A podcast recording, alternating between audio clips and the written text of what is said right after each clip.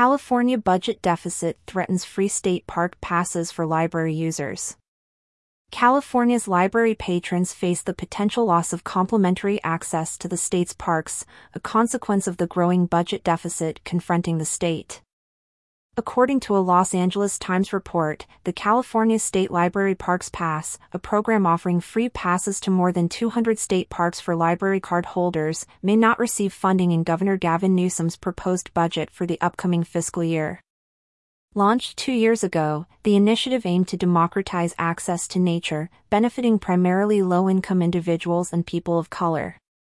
Shelley Cocking, Chief of Collections and Technical Services at the San Francisco Public Library, expressed concern over the program's uncertain future, noting its popularity among patrons, especially those from economically disadvantaged areas.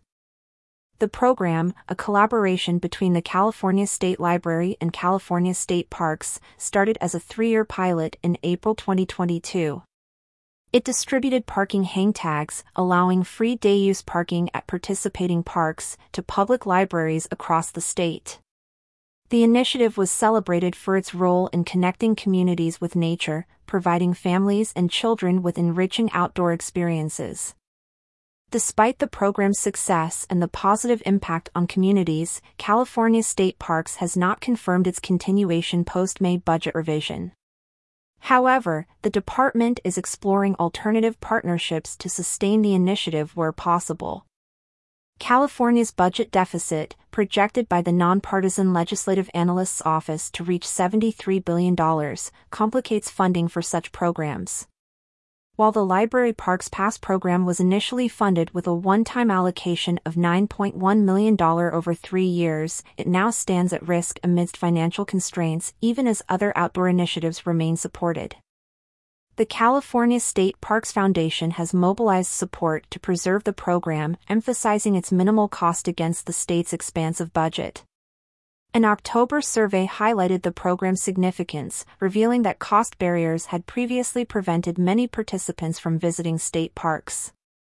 The program notably served individuals earning $60,000 or less annually, with a significant portion identifying as BIPOC, Black, Indigenous, people of color.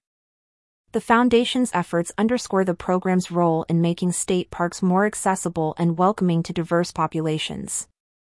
With 90% of respondents expressing intentions to visit state parks frequently, the initiative proves its value in promoting outdoor engagement among Californians.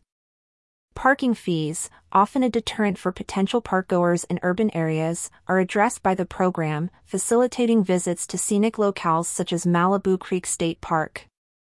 The increase in available passes per library branch reflects the program's growing importance, with San Francisco libraries distributing a substantial number of passes to their patrons.